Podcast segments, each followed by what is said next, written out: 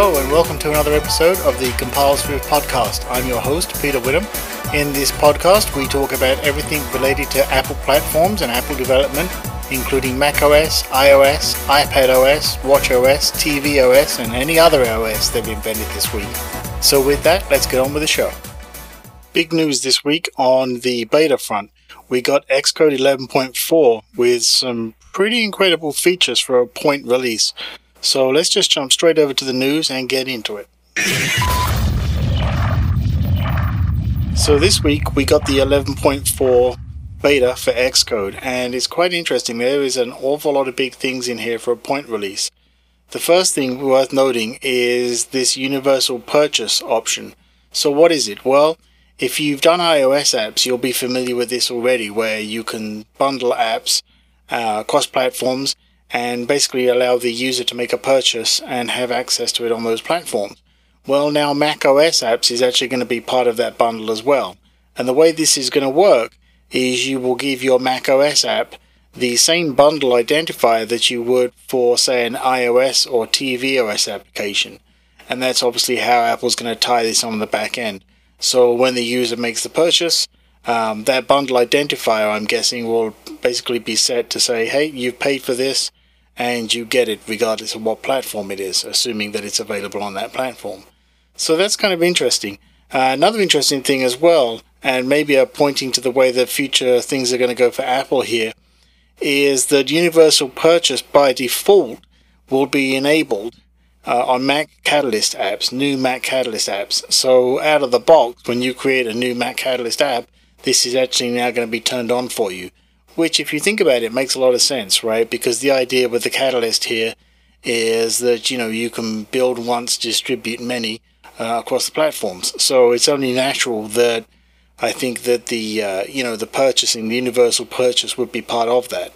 So it's very interesting to see that in the point release, and that it wasn't actually they didn't wait until WWDC to tell us about it. So that's kind of interesting. Something else that caught my attention in the release notes, and I'm not sure that I understand why you would want to do this, but you can now use a custom bundle identifier for your Mac Catalyst application. So this kind of goes contrary to what I was talking about just now, because if you have custom, bundle identifiers and they don't match across the different platforms, then you're not going to be able to include that in the universal purchase. But, maybe there's a reason you'd want to do that. Maybe you don't want to have universal purchase, say, for Mac OS compared to, iPad OS and iOS. I'm not sure I really fully understand why you would want to do that.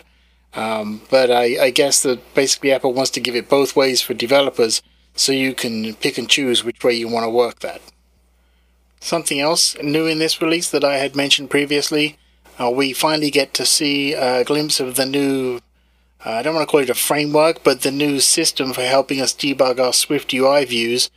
I've mentioned this in a previous episode, this idea that it will actually help us to debug the code in a more usable way rather than just telling us there was a problem and it making a best guess as to where the problem is, and usually being very wrong up until now. It will now aim to give us a more in-depth and useful explanation of the problem, and hopefully be able to point us to the right place in the source code as well. Still very early days for that, but it's very interesting to see it in there, and something that a lot of people have been talking about. Certainly will help with the adoption of SwiftUI, which is still very much a love-hate relationship in these early days for everybody, but anything that helps us debug it better will certainly be welcome. We're going to take a quick break, and when we come back, I'm going to talk about perhaps one of the most talked about features coming in Xcode 11.4. Time for a break. Break time over. So here it is at last. Something that, I think maybe we'd started to give up hope for, but we are finally going to be getting simulated remote push notifications for use in the simulator. Now, there is a bit of a setup involved right now.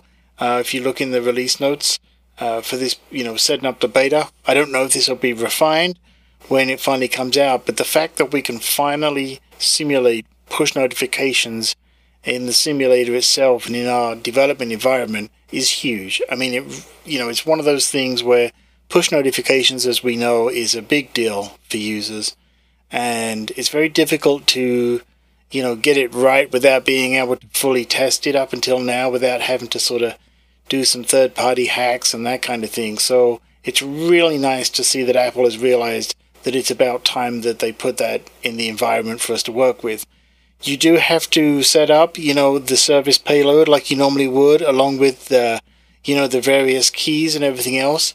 Which, understandably, I mean, you'd be doing this if you was going to production anyway, so it shouldn't be a big deal.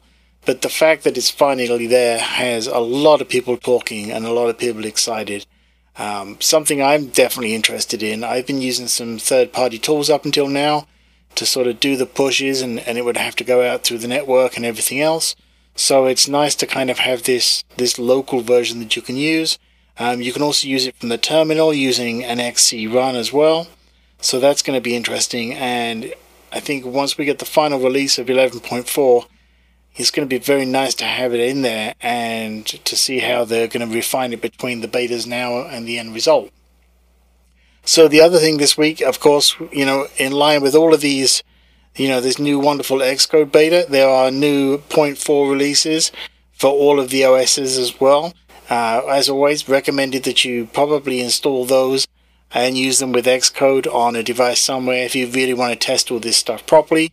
I'm not sure at this time of recording how much of this new stuff, like the push notification and everything else, if there's any changes there in, you know, the 0.4 releases for the OSs. So you may find your experience varies. Of course, these are betas. I do not recommend installing anything on a production machine or anything that you rely on.